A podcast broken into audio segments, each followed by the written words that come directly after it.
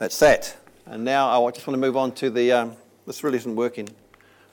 Uh, the next slide. I don't know what that is. There we go. Uh, but hey, this morning is really about baptizing some folks, and so, so, there are four people among us who are feeling a bit nervous, and, uh, and we understand that, don't we? Those of us who have been baptized, it's a bit nervous. Uh, but uh, it's just wonderful to be baptizing because, you know, it gives us a chance really to explore another part of what it means uh, when Jesus says, uh, uh, follow me. This is the theme that we're going through as a church at the moment. What it means to be a disciple of Jesus. Because baptism is a key expression of that. I want to just explore for a few moments why that is. What is it about getting baptized? I mean, why, why do we do it? Why do we get grown people in their clothes down to a pool and we dunk them in and we pull them out again? Why do we do that? Why do we do such a strange thing? I mean, why isn't it that we, when they become disciples, why don't we just uh, um, give them a handshake instead, or, or slap them on the back, or give them a certificate or something? Uh, why is it that we have to go through this process for them? Because it's, uh, it's not easy for them uh, in front of you all, and it's not always the most dignified thing to do either. In fact, the not last baptisms, but the previous ones, uh, when Tani was getting baptized, she was amazing that she, she did it. But we went outside and baptized out here, and it's not like we had a marble f- font with a, a statue standing over it. Now, if you remember, we had a toddler's pool and little d- dinosaurs around the side.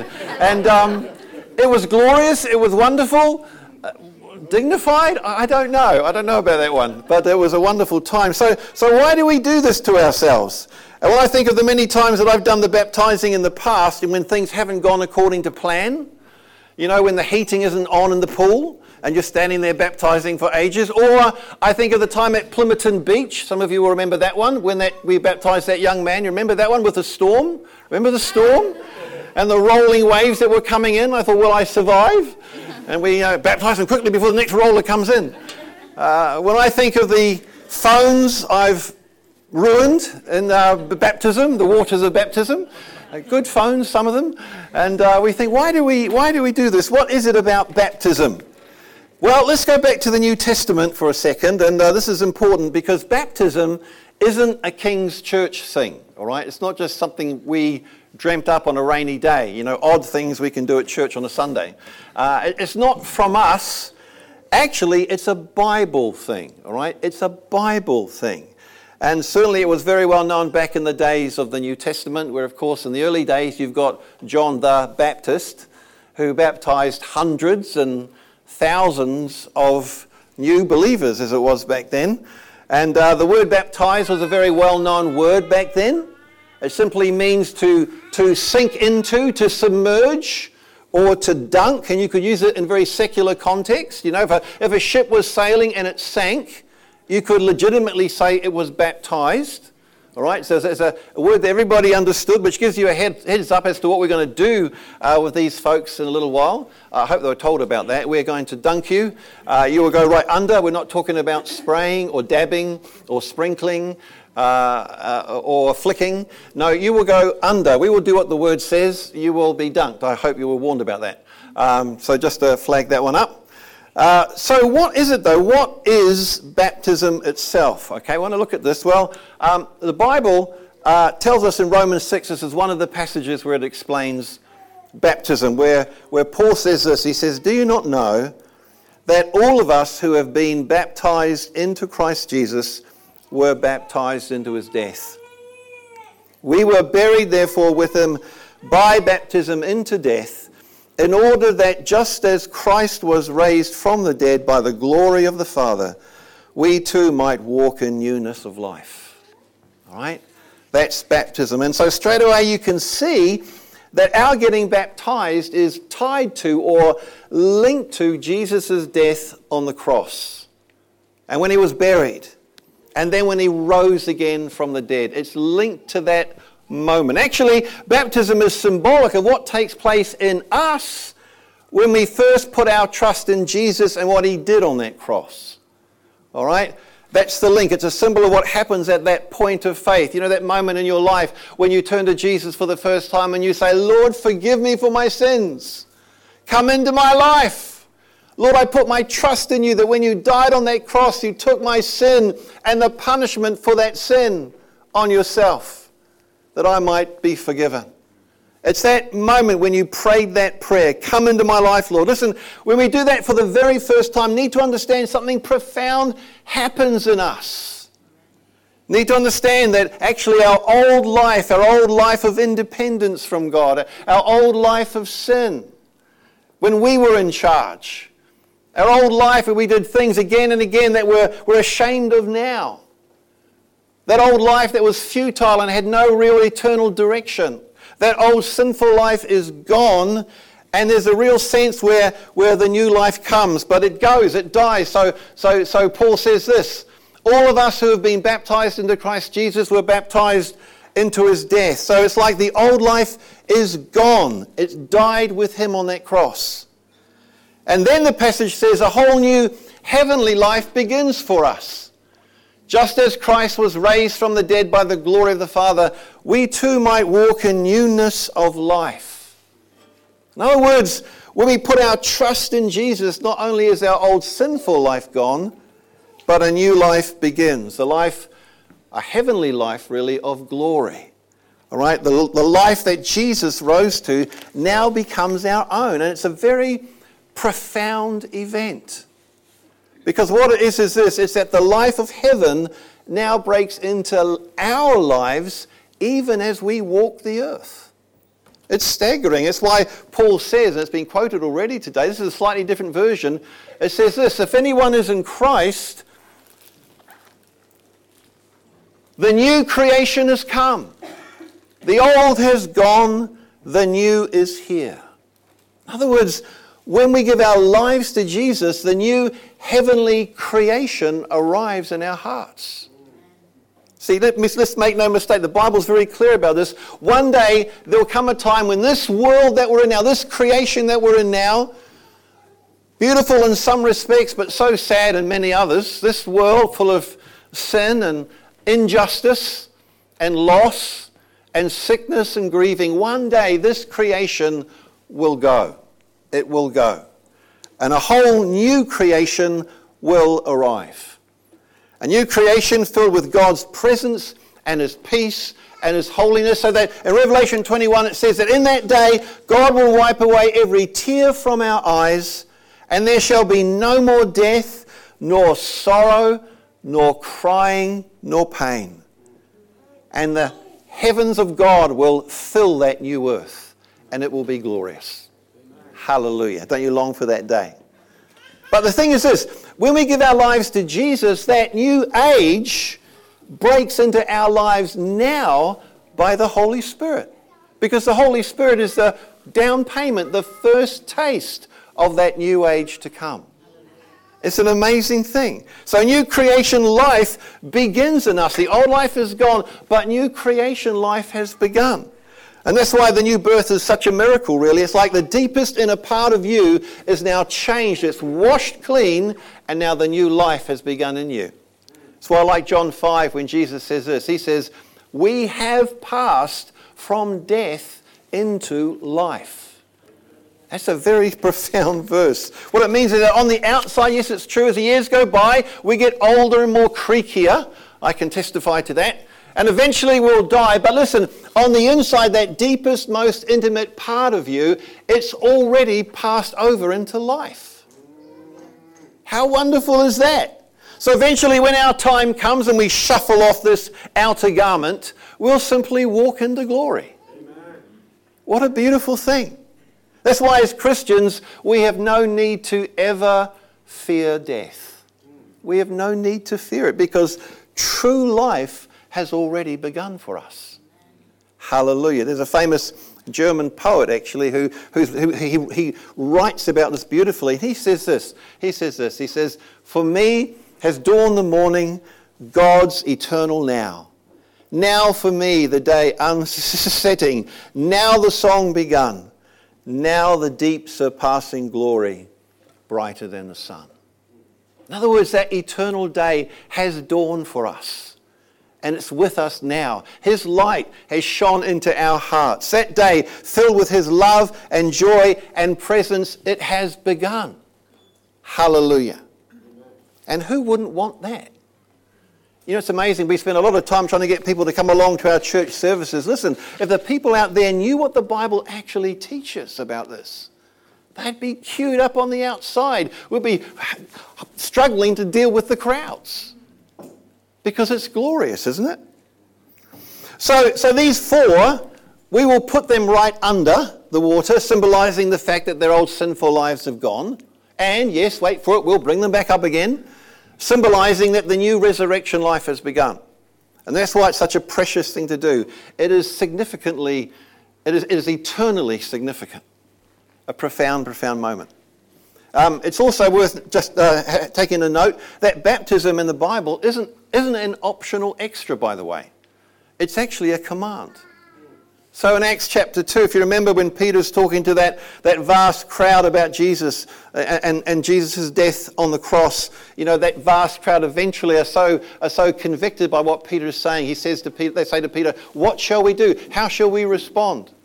And Peter's command is, is clear. He says, repent and be baptized, every one of you. Repent, as we've said, turn away from your old life, put your trust in Jesus and be baptized. It's as if baptism seals what's happened. And actually, it's the first steps, really, in becoming a follower of Christ. Occasionally, I come across people who say this to me Well, I'll follow Jesus, I'll give my life to Jesus. But baptism? No, no, I'm not going to do that.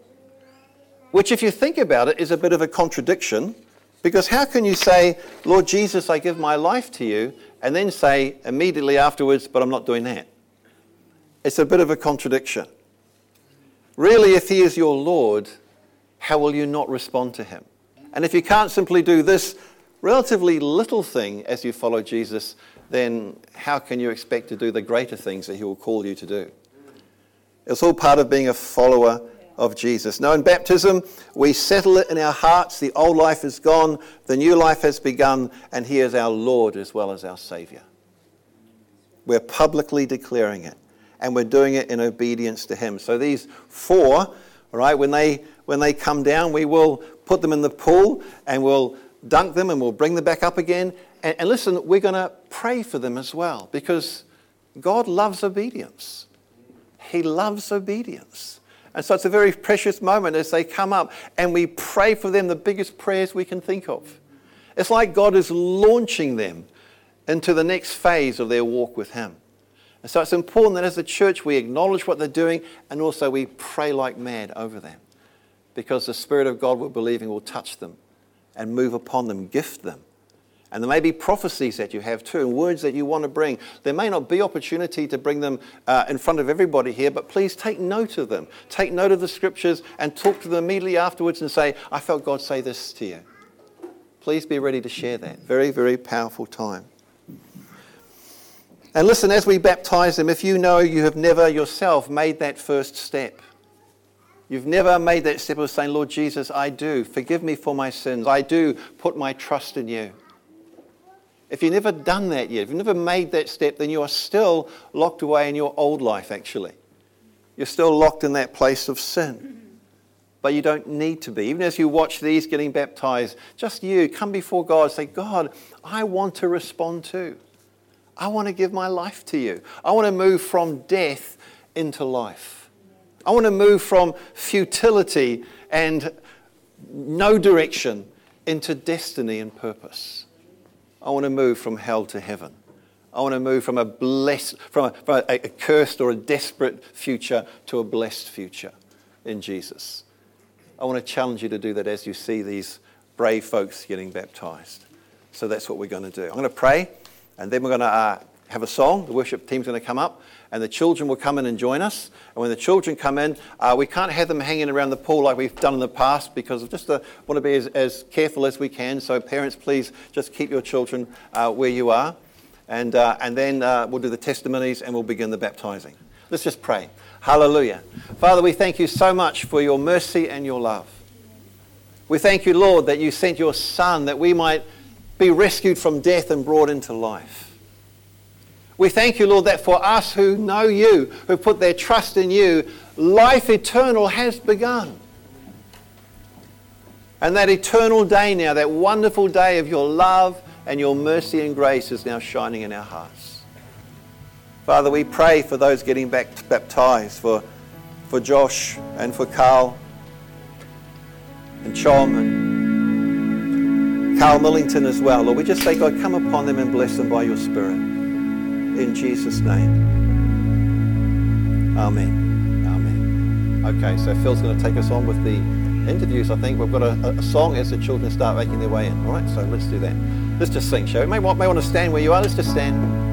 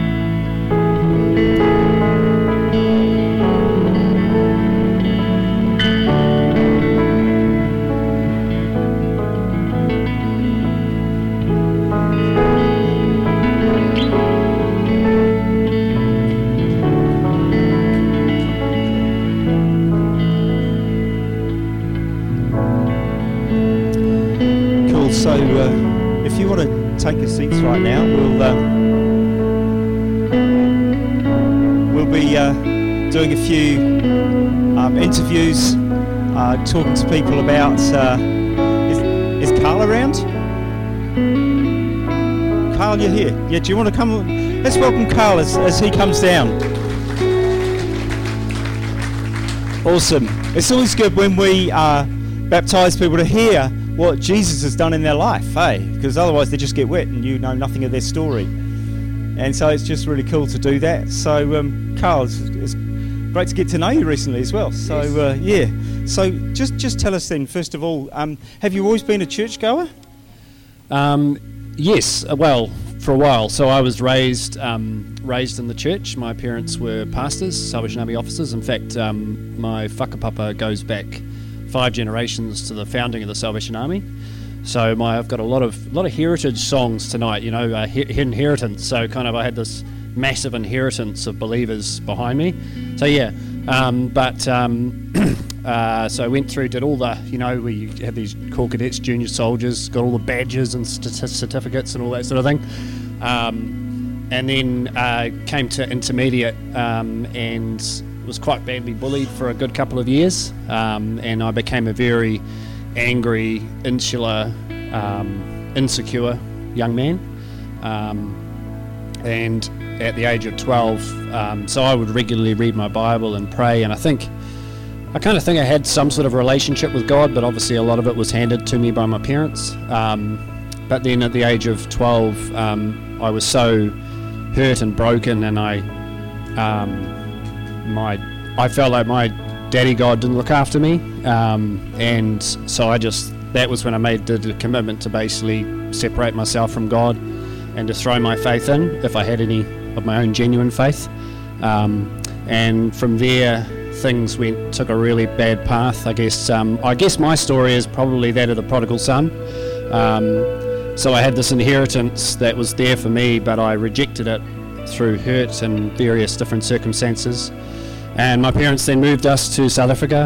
Um, and while I was there, I just took a basically you could sum my life up there as just self-destruction. You know, um, just a you know uh, alcohol abuse, drug use, um, a lot of violence and anger, um, and just probably underneath all of that, even though I had this sort of bravado and you know playing first 15 rugby and all of that sort of stuff, underneath was just a whole lot of self-hate and um, loathing, and you know, like a really dark time in my life, really. so I said I wouldn't do it. um, yeah, so um, there wasn't a day that went by that I didn't. I, I just didn't feel any love, uh, and as I shared with you, um, it wasn't until my conversion or my own self-experience that uh, with God that um, I cried probably in ten plus years. Um, so, just tell us then. So you're away from God. You're walking away angry and all sorts of stuff going on. Tell us, tell us what happened. What was the turning point? How did that happen? So uh, we moved back to New Zealand. We were in Whangarei at the time, uh, and a friend that I was playing rugby with invited me to his church, which was called Zeal Church. Um, and uh, I think it was like the second time I went there. Um, basically, was doing the worship thing, just like here. Yeah, uh, was. I suppose it was quite familiar to me, but um, I certainly felt in that place a lot more of God and pretty much what we have here, a lot more expression of the Holy Spirit. And it was just like the pastor said one night, there's somebody here, who hasn't felt love in many, many years, who hasn't felt the warmth of his Father, his Heavenly Father, in many, many years, and feels like he's in a straitjacket and he can't breathe, um, can't, uh, double mindedness, doesn't know whether to move left or right, you know, no direction. And I, my life was going down a bad path, you know, I probably, you know, I would say at that stage probably narrowly avoiding criminal offences and so forth. So anyway, um, so um, he said that, and it was almost like a spotlight just came down and just shone on me, and, and it was just message just hit me right in the heart. And he asked for people to come up the front and respond, and um, I, it was weird. It was like I got up out of my chair, and it was like someone was controlling my legs as I walked towards the front, and. Uh, I just came into the presence of God in the most powerful way, and it was I just completely broke down in, in tears and just sobbing. I was a mess, um, and I felt the warmth of my Daddy God all over again. So it was like the story of the prodigal son, where the father sees him far off in the distance and he comes running to him. It was like that. It was like I didn't need to go far. In fact, someone seemed to be controlling my legs.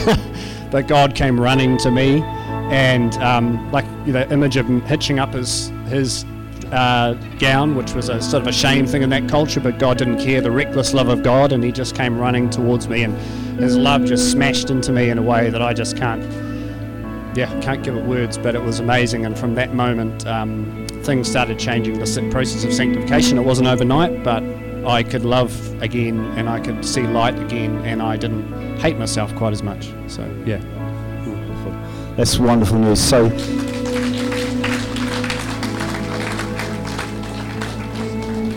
So just one last question, really. Just what would you, just real quick, would how would you say Jesus has changed your life? Um, ask my wife. uh, oh, just massive. I mean, the first part is just being able to love myself and be okay with myself is probably the first thing, you know, um, to walk into a room and not have to act up. But I can just be myself.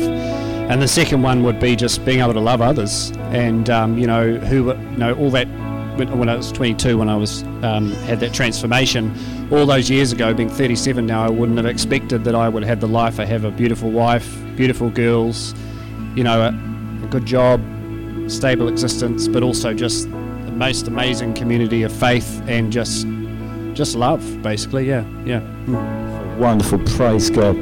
Thank you so much. Yeah, that's awesome cool. That's wonderful. It's, it's so wonderful to hear stories of what Jesus does in people's lives. Everyone's starting point is different, and everyone's journey towards grace and receiving His love is different. We love to hear them all. So, Josh, do you want to come up now? Let's welcome Josh as he comes up.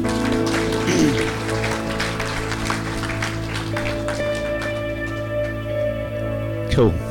It's been good to get to know you over recent weeks and months. So yeah, just just um, tell us the start of your story then, in terms of, we, have you always been a churchgoer? Was church part of your upbringing, etc.? Yes, I was, um, definitely raised. Yeah, yeah, yeah. Okay. um, yeah, so I was raised in the church. My parents had um, a very strong faith from early on in their life, um, from Catholic to Christian, that sort of stuff. And you know went to Sunday school growing up, youth group as a young sort of teenager and whatever, and um, just sort of went my own way as a teenager and just sort of did my own thing, did what my friends were doing, the worldly things, and it sort of wasn't fulfilling, and yeah, that's sort of where it started. So you kind of walked away from maybe your upbringing. And, and, tell us a little bit about what that looked like as you walked away. What, what happened with your, your life, the downhill yeah, so I was um, I was very sick for a number of years, pretty much throughout my uh, entire teenage years. Um, had to sort of drop out of school and and that sort of thing, and that um, caused a lot of depression, anxiety, and just being very isolated and that sort of stuff, and um, sort of definitely made me question whatever faith I did have. Um, but I never really had any of my own faith um, growing up until a few years ago when sort of was about 18 and everything sort of came to a like I guess a point where I was had to make a choice of whether to um, follow what my friends were doing, making worldly decisions and that sort of stuff, or um, at the time I didn't really know what the other option was. But I was just sort of at the end of my rope, and I remember hearing God speak to me for the first time, telling me to go to church that weekend, and um, so I asked my mum to take me, and she did, and um, sat through the service as normal, and towards the end, the pastor asked if anyone wanted to come up the front and, and give their life to Jesus. And my heart was racing, so I sort of knew I was supposed to go and do that. And uh, went up and got prayed for. And um, as I was being prayed for, there was sort of just this weight that just like lifted straight off my shoulders. And when I opened my eyes, everything sort of almost looked different and felt different. Yeah. So in you know one or two sentences, if you like, what, what in what way has Jesus changed your life since that point? I guess uh, the main thing would be um, being able to maintain peace in a storm of life, because as followers of Christ, we um, we're not exempt to the trials of life. We don't. It's not. It doesn't get any easier for us just because we follow Jesus. Um, so being able to maintain peace no matter what's going on has been the, the main thing, especially with uh, health and all that sort of stuff. Yeah. That's so wonderful. I praise God, and we look forward to baptise you in a, in a little while. So thank you so much.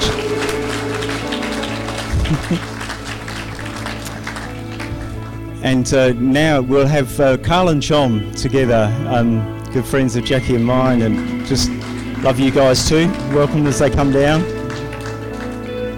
It's been so good to uh, get to know these guys over the last couple of years, really and uh, be part of their journey, which has been really exciting. So I'm going to walk over here because this wire gets short. So come on, come over here. And um, okay, so I'm going to ask you very similar questions. I'll start with you, uh, Carl, on the first one. Um, have you always been a churchgoer? There's no really short answer. Well, there is. It's a very short answer actually. Um, I definitely wasn't, and I would have, in the first instance, probably said I was probably agnostic um, borderline atheist um, until the following. Quite a different story to Chom though, yeah. So for Chom, what was your starting point? Churchgoer or what's your story? Um, so the starting point for my family, so we came to New Zealand in 1988 as refugees and our first, um, I guess, experience or memories was that you know we had two amazing families welcome us into the country, and they were Christians, and they we knew that they were part of a church. We didn't really understand what being part of a church was, what Christianity was, but obviously being young, we kind of formulated our own perception. And to me, it was the kind, the loving, and they were just very generous people. Just had so much love to give to strangers that they didn't even know um, now that I reflect back and after going through my own journey with, with God, it's actually just God working through His children. So that was my first experience. Awesome. So tell us a little bit more about you know your pre-life in terms of you know what did life look like for you? What what brought you to that sort of point of yeah, so I um, I would say actually reflecting on listening to what Carl said when he said the straight jacket, I can, and uh, you know the drinking and the partying and the so etc etc. I was heavily involved in that, and was, I was surrounded by a lot of negativity. Um, so yeah, I felt like um, most definitely almost like in a straight jacket. I really resonated with that when Carl said that. I was like, bingo, that was pretty much the same for myself. Yeah, yeah. Okay, so this is the life you don't know Jesus. Well, what happened then? I'll take this one. um, so, I guess for Carla and myself, you know, we were going through a really, really difficult time. Um, it was just our, our, our mind and just everything about us was just so consumed with just negative emotion, negative energy, and I just felt like our hearts were just closed off to anything. For us, we just didn't see that there was any light at the end of the tunnel with what we were going through. And we turned to our own friends and family for guidance and help, and just still couldn't get anywhere. So for us, it was just that's it. We were just completely lost. We just felt so burdened and just didn't, just felt like nothing, nothing was going to help us. And then just out of the blue, you know, appears this person that just re-entered into our life, Dali. And, you know, walking up to, to Carl with so much confidence and, you know, and at that point we still didn't realize what was going to happen for us, but I'll let Carl finish this one off. Deli did.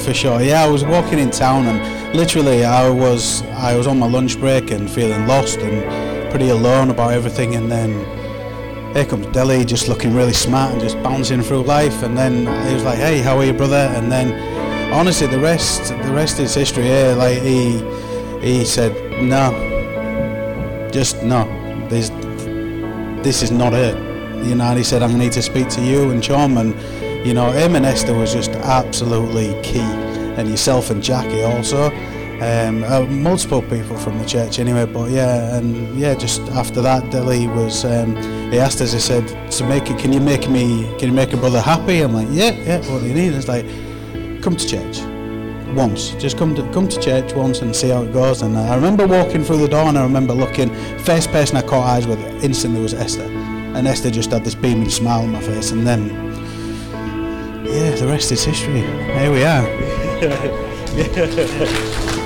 Tell us a bit about the, um, the videos and Alpha.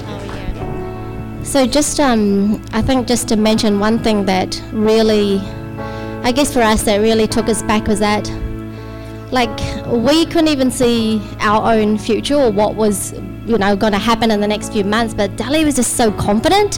He's like no that's not your future. No you know you're gonna there's something better at the end of it and it was just with so much passion and just confidence. And so when we after we attended church for the first time and Carl and I sat and spoke to each other you know we were really interested to find out more.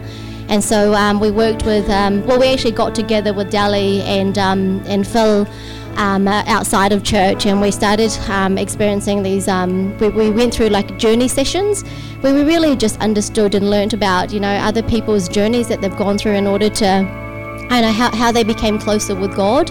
And then through that as well, it just sparked an even more interest with us. And so we heard about Alpha, and obviously we attended that, you know, expecting that we're going to get all the answers to, you know, because we're both quite logical people. We need to know facts and, you know, see the answers and things like that. So we went to that with a set focus of what we wanted out of it. But as we turned up and start to, you know, really work through things, it was like, you don't need the answers for everything. It's actually about, you know, your faith and what you believe and how much you're actually willing to put your trust in God.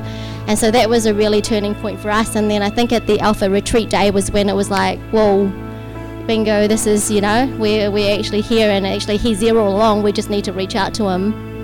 Yeah. Okay, cool. So just um, just to wrap up then, tell us what change has Jesus made in your life? Yeah, I think it's most definitely been significant for me. If I look back at my life back in the UK, um, and just really attitude, uh, approach to things. You know, I had a lot of anger, a lot of um, I didn't really deal with things in, in, an appropriate way. And even still, when I've been in New Zealand, whilst I've been part of the church, negative things have happened to me from whether it be people saying things or just saying things that weren't necessarily true. Or and I, I just didn't feel that anger anymore. What I did do was just pray for them. I and if anyone had known me back in the UK to now, that's not really how I would have, you know, really dealt with situations. I can absolutely assure you of that. So instead of getting angry, I just filled it with love instead and thought these people need to be prayed for. The negativity's coming from them. If I just keep the gutter clean, keep receiving from God, and then, yeah. Yeah, excellent. Just the only other thing to add is that just within our own home as well, you know, we just have like just a sense of peace and knowing that you know like we've got not just each other but we've got you know the church family and then also we've got you know the man above as well. Um, but you know the main thing for us is that yeah, I think it's just more now when you know we have hardship because we have faced more hardship than what we went through which we thought was the end of the world for us um, we've gone through more significant things and we've actually come out of it absolutely just I wouldn't say with flying colours. There was a, a few speed bumps, but just so much more peace. Yeah. So yeah, that's a very good point. We've definitely gone. I mean, me personally, I've gone through a lot of significant health issues, and it's been really, really tough. Um, and I wanted answers, and I've had angry moments when these was happening to me. I'm like, what? What is all this about? Phil was stood by my side through every moment uh, with this, but now I'm. Um, I feel I feel good about things, and I feel uh, to be honest, I've never felt better. I've never felt better, um, and I feel healthier. My mind feels good, and I'm yeah. I, I, I can see a clear path forward, and um, yeah, and also just to add to that as well, the bundle of joy that is outside with his auntie now, which we can't see because he's just gone around the corner making too much um, noise, is uh, a little bundle of joy, Joseph, and of course Elisa as well wonderful. Thank you so much. And it's such a privilege and joy to have um, family with us today. You are so welcome. Thank you. Thank you for coming, eh? And it's been lovely to meet you. Uh, lovely that you've been able to come and be part of this special day. So that really means a lot when family and friends come around. So thank you so much. If you want to take your seat now, we'll start in the same order as we did the testimonies. We're now going to get and uh, baptise. Okay, so um, yeah, we're going to get down to the pool over here and I'll meet Carl over there and we'll kick our shoes off and get wet. awesome.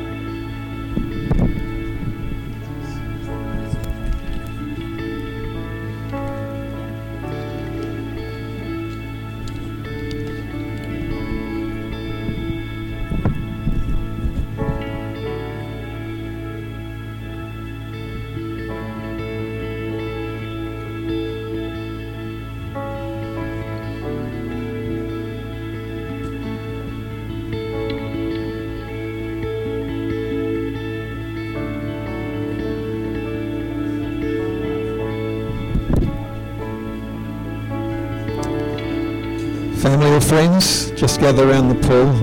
Just a few family, friends, come on down.